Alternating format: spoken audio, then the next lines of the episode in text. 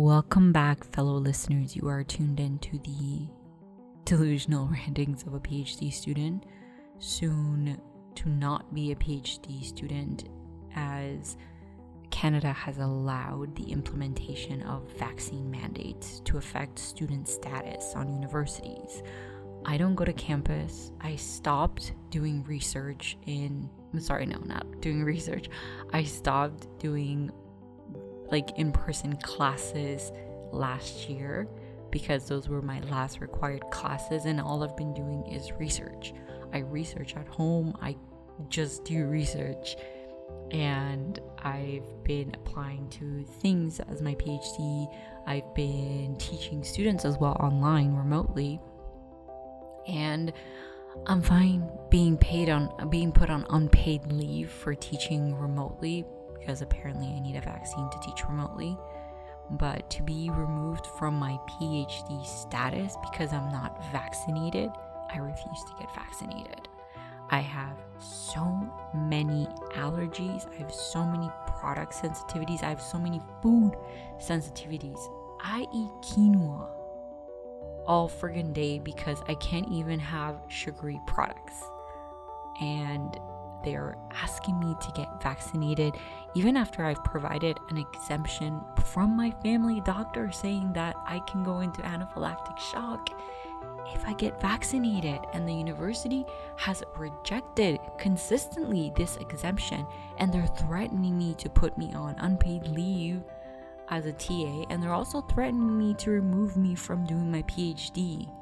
I've been working in this PhD for four years for them to come in and remove me from my research and just completely like spin my life upside down because of a mandate that is actually abusive in nature. I mean, do they not remember what Nazi Germany did to the Jews?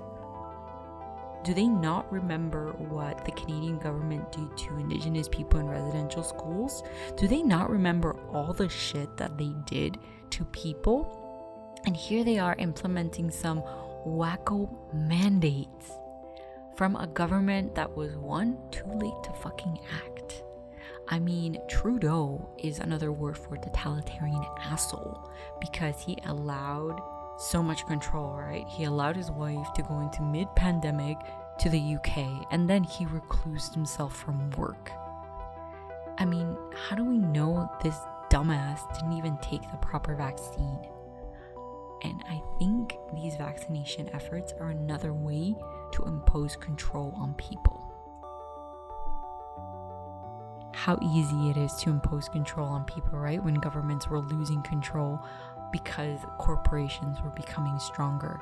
Well, of course, we don't remember that big pharma loves to fuck with people. I mean, they like they declared the COVID pandemic. Of course, COVID is an issue, but wearing masks and um, distancing each other. I mean, this is still going to be an issue despite vaccinations because how many breakthrough cases have there been? There have been an increased amount of breakthrough cases. And why can't we accommodate people, those who have been working remotely? Why can't they work remotely? Isn't it better for our environments? Like, there is absolutely no reason to implement this tyrannical mandate on students who do not even go to campus. I don't go to school. I do research in the, comfort of my home. And so I've been constantly harassed because of this mandate. And I think this is another way. And I and I clear I saw this last year and I, I can't remember if I if I talked about it in one of the episodes, but I saw this that they were not going to allow you to enter places unless they took your temperature measurements, which we saw that. And then now we have the increase of the QR code for you to be allowed to enter places.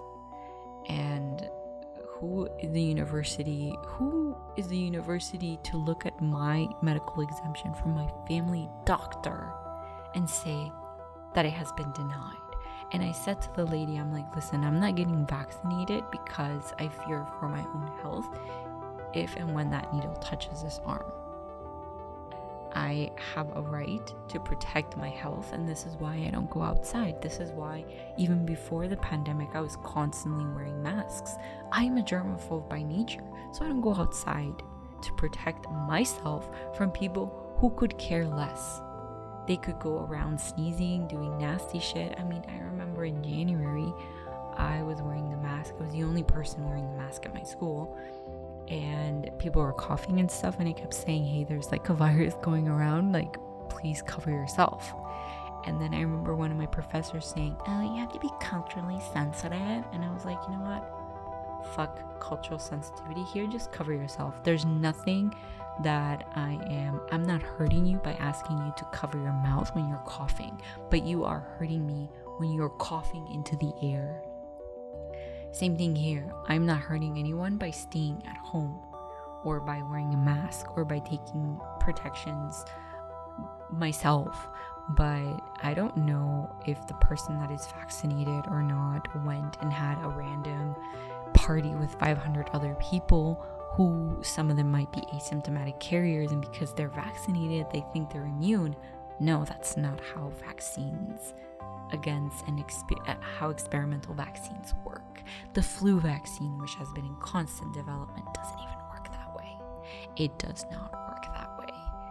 And people who are probably vaccinated by the flu probably get this. And so that's my big spiel there.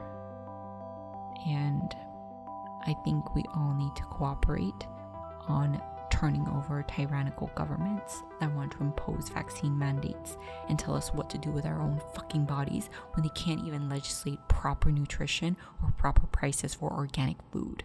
No, I say fuck you, governments.